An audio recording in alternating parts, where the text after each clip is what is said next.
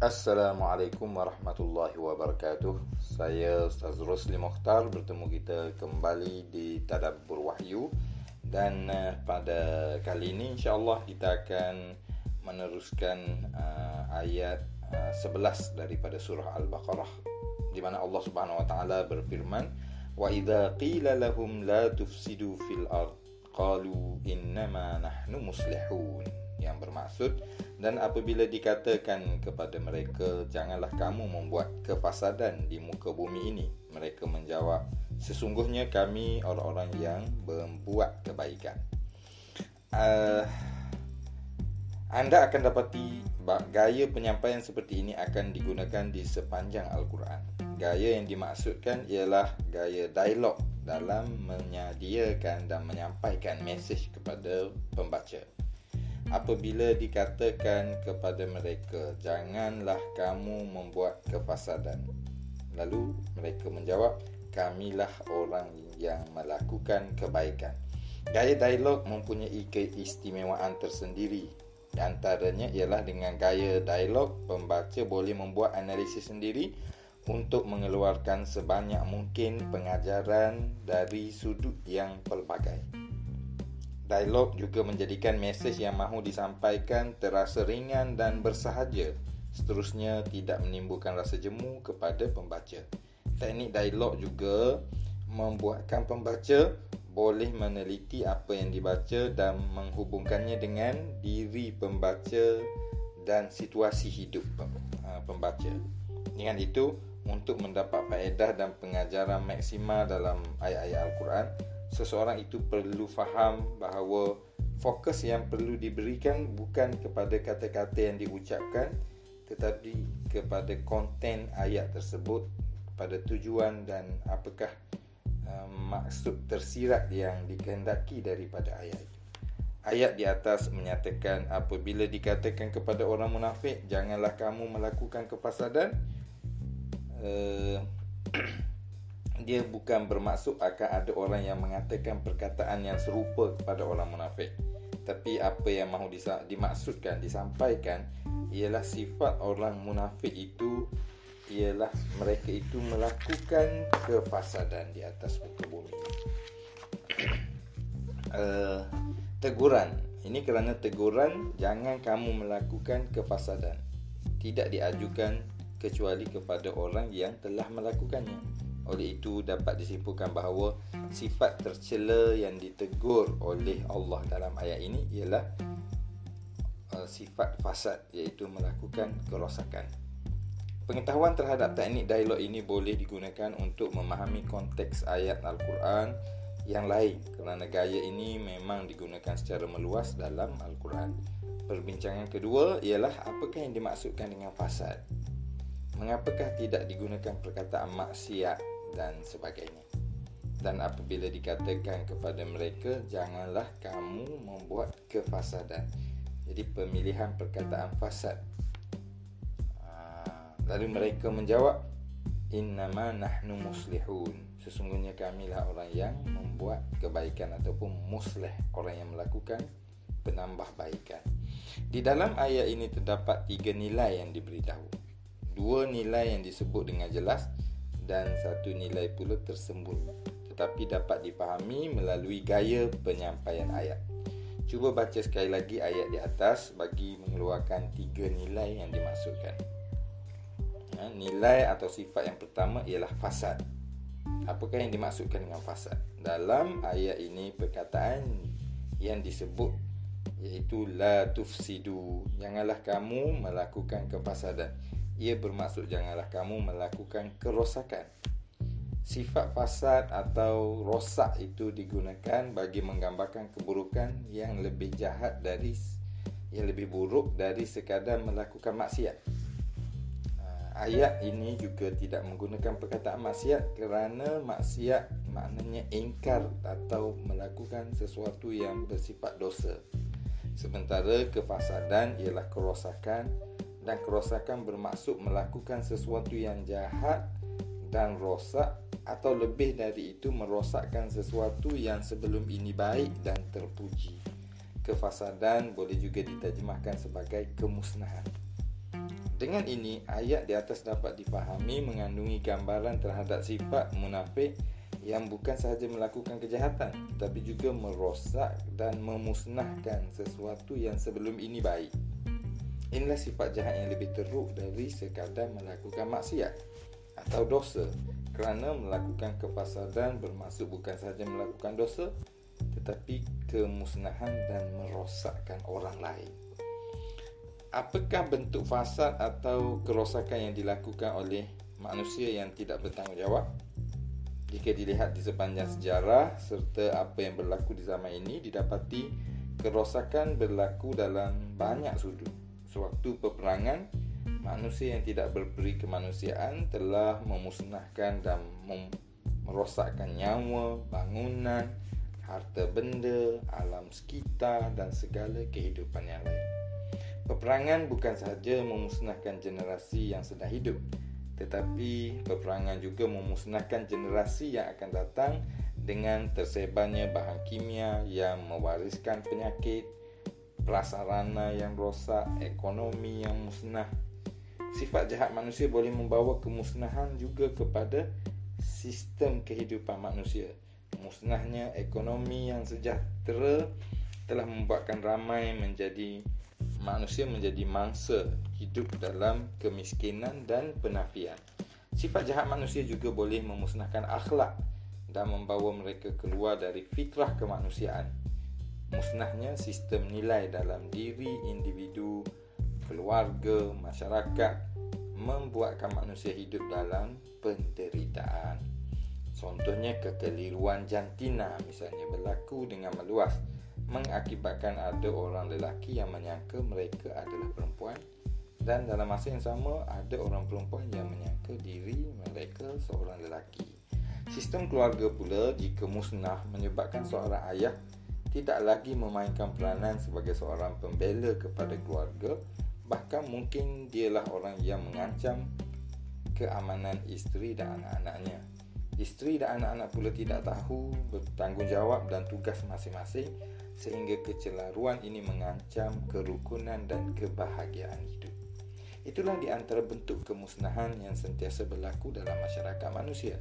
Penyebar kerosakan ini pula bukannya individu yang lemah dan terpisah tetapi mereka adalah pihak yang menguasai ekonomi, menguasai media dan segala kekuatan di peringkat global.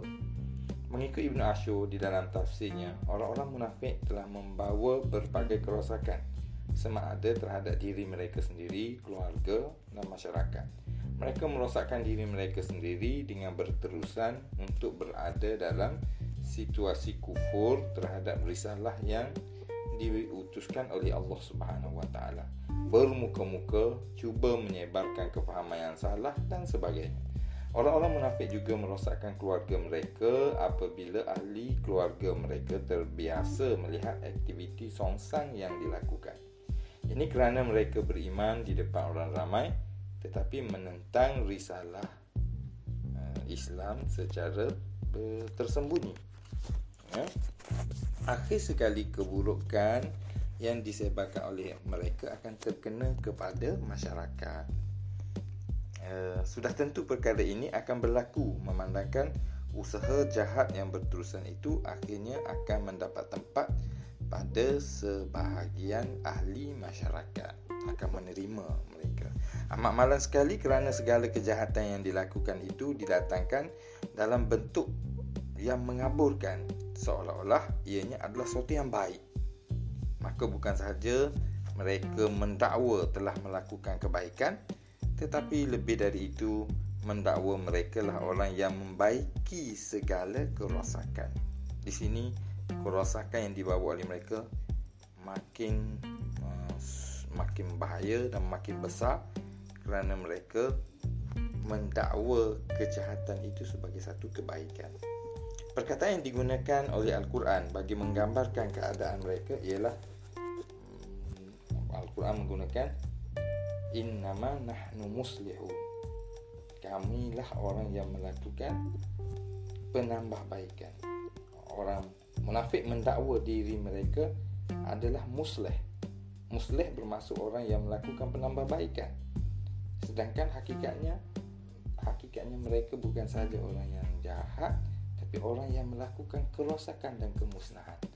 Jadi betapa jauhnya antara dakwaan mereka dengan hakikat yang mereka yang mereka alami ataupun hakikat mereka yang sebenar. Perbincangan ini sekaligus membantu kita untuk mengesan dua lagi sifat yang disebut oleh ayat ini. Sifat pertama telah disebut iaitu sifat fasad melakukan kerosakan. Sifat kedua ialah sifat musleh iaitu melakukan penambahbaikan. Kedua-dua sifat fasad dan islah disebut dengan jelas dalam ayat di atas. Di sebalik itu nampak ada satu sifat lagi yang mahu diberitahu oleh Al-Quran tetapi agak tersembunyi iaitu sifat mengelirukan. Tapi ianya disebut sebelum ini sebagai yukhadi'un dalam bentuk perbuatan iaitu mereka melakukan uh, khidak tipu muslihat.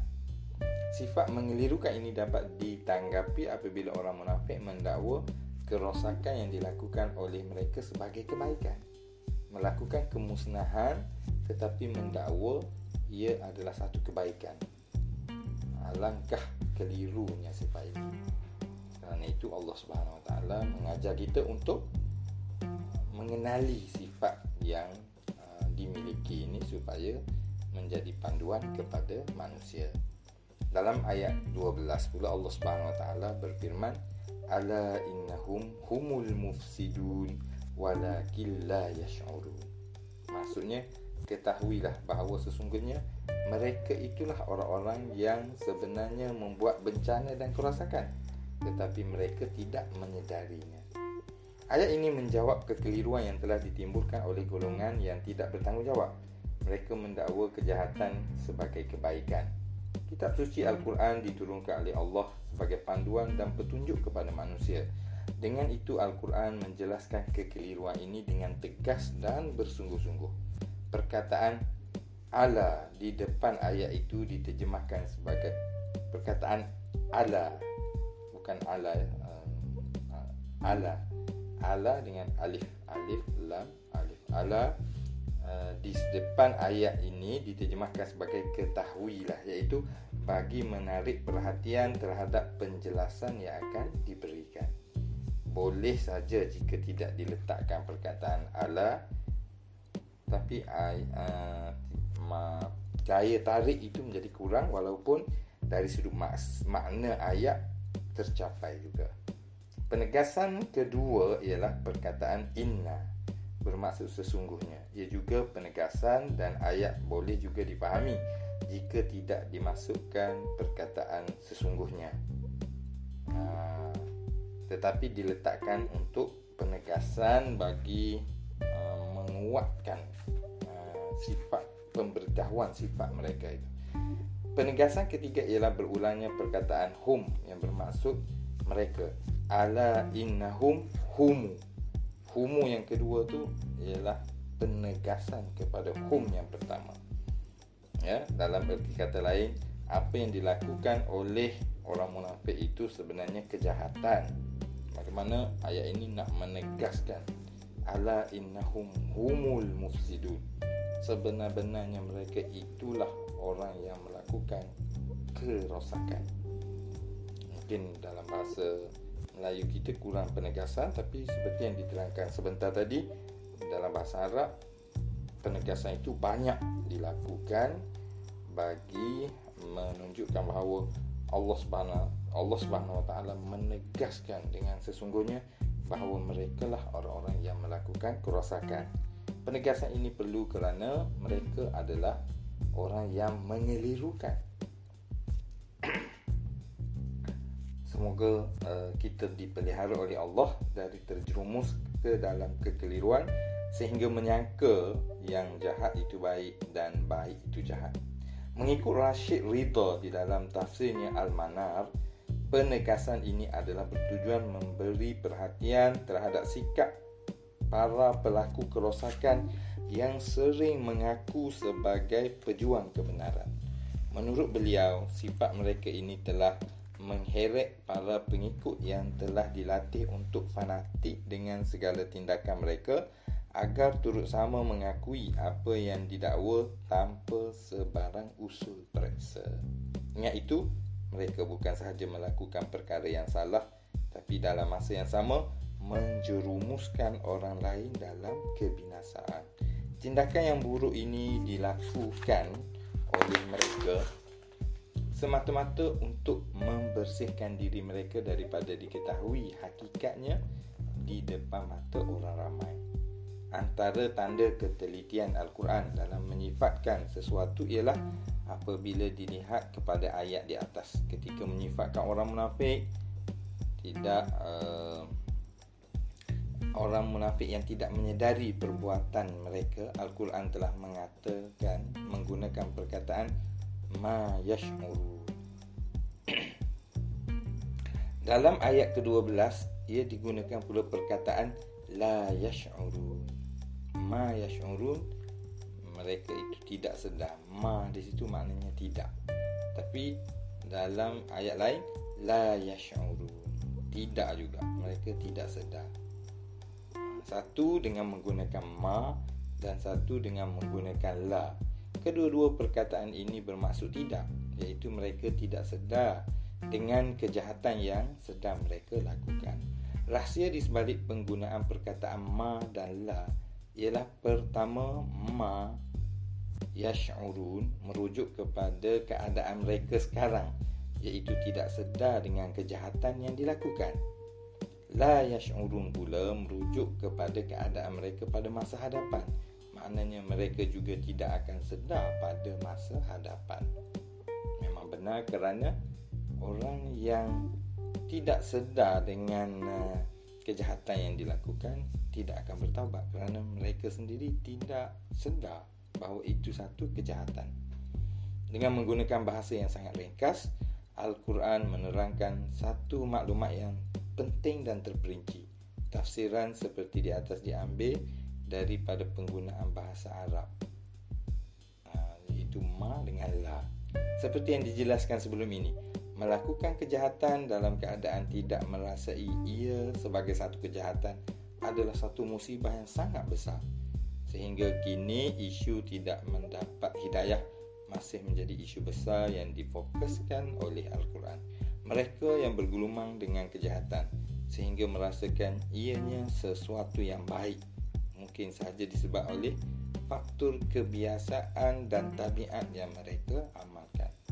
Ada pula disebabkan oleh faktor adat atau faktor manfaat keduniaan dan habuan yang mereka terima. Dalam kitab tafsir Al-Manar, Syekh Rashid Ridha mengatakan bahawa sewaktu Al-Quran diturunkan, orang-orang agama dari kalangan Yahudi memilih untuk memutar belikkan fakta demi menjaga kedudukan mereka di hadapan masyarakat Yahudi. Mereka juga menolak kenabian Nabi Muhammad sallallahu alaihi wasallam kerana mereka mahu terus diberikan penghormatan dan kedudukan oleh masyarakat mereka. Agama Yahudi, agama orang Yahudi bimbang jika pengaruh Nabi SAW berkembang dan diterima ramai, maka mereka tidak lagi diberikan perhatian dan kehilangan pengaruh. Setelah memahami faktor-faktor ini dapat dipahami bahawa hidayah itu terhalang oleh faktor usaha dan perbuatan manusia itu sendiri. Seorang Muslim dituntut untuk memohon dari Allah agar dikurniakan hidayah dan pimpinannya. Dalam masa yang sama sudah tentu mesti ada usaha dan ikhtiar dari dalam diri manusia sendiri untuk mencapai hidayah yang dikehendaki. Itulah dia hakikat kehidupan alam yang mendo- uh, menggabungkan antara harapan dan penyerahan kepada Allah Subhanahu Wa Taala serta usaha dari diri manusia sendiri. Allah Subhanahu wa taala berfirman dalam ayat 13, "Wa idza qila lahum aminu kama amana an-nas qalu anu'minu kama amana as-sufaha." Maksudnya dan apabila dikatakan kepada mereka, berimanlah sebagaimana berimannya orang lain, mereka berkata, apakah kami perlu beriman sebagaimana berimannya orang-orang bodoh? Nampak dengan jelas dalam ayat ini bagaimana orang munafik menganggap agama adalah sesuatu yang tidak penting. Agama bagi mereka tidak perlu apabila mereka melihat para sahabat menerima seruan Nabi dan berpegang dengan teguh kepada ajaran agama, orang munafik menggelarkan para sahabat sebagai orang yang bodoh. Alangkah banyaknya sikap negatif seperti ini dalam dunia masa kini. Di barat misalnya tersebar dengan meluas kebencian terhadap agama sehingga menganggap orang-orang yang mahu memahami, mengamalkan dan mempraktikkan tuntutan agama sebagai orang-orang yang kolot dan bodoh. Sifat negatif ini juga sedikit sebanyak telah menghinggapi sebahagian daripada umat Islam tanpa mereka menyedarinya. Ini kerana sikap memandang remeh terhadap urusan agama telah membuatkan sebahagian umat Islam tidak berasa terpanggil untuk mempelajari tentang agama Islam. Mereka bersungguh-sungguh dalam urusan lain tetapi bersifat sambil lewa dalam mempelajari agama. Mereka tidak berasa sedih dengan keadaan mereka yang tidak pandai berkaitan asas-asas ajaran agama. Bahkan ada pula yang berasa belajar Al-Quran, asas-asas kepahaman dan ibadah sebagai tidak penting dan tidak perlu. Orang-orang Islam yang sedemikian sudah tentu tidak boleh dihukumkan sebagai orang munafik seperti di dalam ayat uh, sebelum ini. Tetapi sikap negatif itu jika dibiarkan nescaya akan merebak dan boleh menjadi uh, buruk lebih buruk dari semasa ke semasa. Persoalan yang diajukan oleh seorang munafik di sini bukanlah persoalan yang sebenar tetapi ia dipanggil dalam bahasa Arab sebagai istifham istingkari. Persoalan yang diajukan itu dipanggil istifham istingkari. Itu persoalan yang menunjukkan kepada penolakan. uh, kata mereka, apakah kami perlu beriman sebagaimana berimannya orang-orang yang bodoh? Maksud sebenar yang dikehendaki ialah kami tidak akan beriman sebagaimana berimannya orang-orang yang bodoh.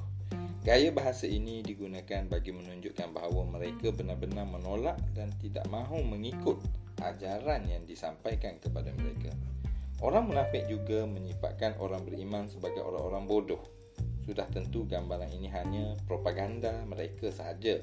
Ini kerana dalam dunia realiti, orang yang menerima dakwah Nabi sallallahu alaihi wasallam adalah dari berbagai lapisan masyarakat. Di kalangan mereka ada orang yang berilmu, ketua-ketua kaum yang dihormati dan orang-orang yang baik dalam masyarakat mereka. Ketika mentafsirkan ayat ini, Ibnu Ashur menyatakan bahawa beginilah tabiat orang yang melakukan keburukan mereka cuba menggambarkan orang yang tidak bersama mereka sebagai bodoh dan tidak berakal. Semua itu dilakukan bagi menutup tindakan mereka yang buruk dan keji. Dengan mengalihkan pandangan masyarakat sedemikian rupa, maka mereka dapat menguasai pemikiran kebanyakan ahli masyarakat serta melebarkan pengaruh mereka. Allah Subhanahu wa taala berfirman lagi, dalam ayat 13 ala innahum humus sufaha walakin la ya'lamun. Ketahuilah sesungguhnya mereka lah orang-orang yang bodoh tetapi mereka tidak mengetahuinya. Ayat ini agak keras apabila al-Quran merujuk orang munafik kepada sifat bodoh.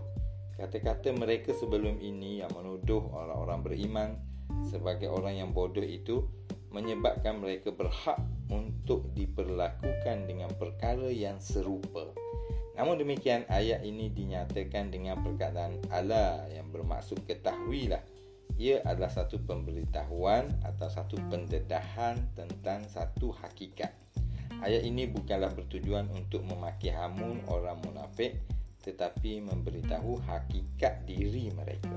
Ini kerana orang-orang yang tidak mengetahui hakikat diri mereka sedangkan sifat bodoh adalah sifat yang jelas dan tidak tersembunyi.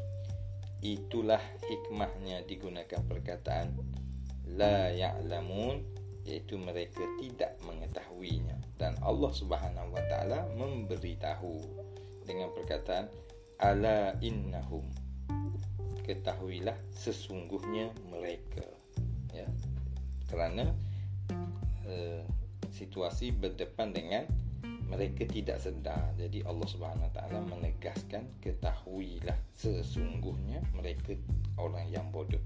Adapun ayat sebelum ini menggunakan perkataan la yash'urun bermaksud tidak menyedari dan tidak merasakannya bagi menjelaskan lagi siapakah sebenarnya orang yang bodoh dijelaskan mereka lah orang yang dimaksudkan itu dengan diulangi perkataan mereka sebanyak dua kali apa yang sangat menarik tentang ayat ini tetapi tidak disebut oleh Ibnu Ashur ialah ayat ini menunjukkan bahawa Allah sangat cinta kepada orang-orang yang beriman. Ini kerana apabila disebut ada orang yang menyakiti orang beriman uh, apabila kaum munafik berkata mereka adalah orang yang bodoh apakah uh, kami perlu beriman seperti mana orang yang bodoh ini adalah satu inilah adalah satu penghinaan kepada orang yang beriman.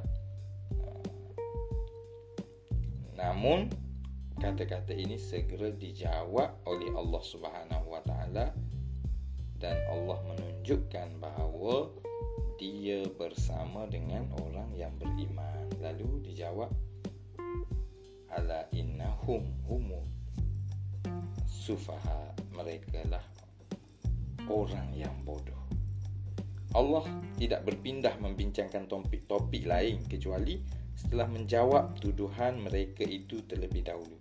Sifat ini juga boleh dihubungkan dengan sifat setia kawan di mana seorang yang mulia tidak akan meninggalkan sahabatnya yang berdepan dengan penghinaan dan masalah begitu sahaja. Bahkan sifat setia kawan mendorong seseorang itu bertindak membantu serta melindungi orang yang dikasihi dan disayangi. Ya. Mengikut Syekh Rashid Ridha pula, ayat ini menyatakan bahawa orang munafik tidak mengetahui yang dimaksudkan tidak mengetahui di sini ialah mereka tidak mengetahui erti iman.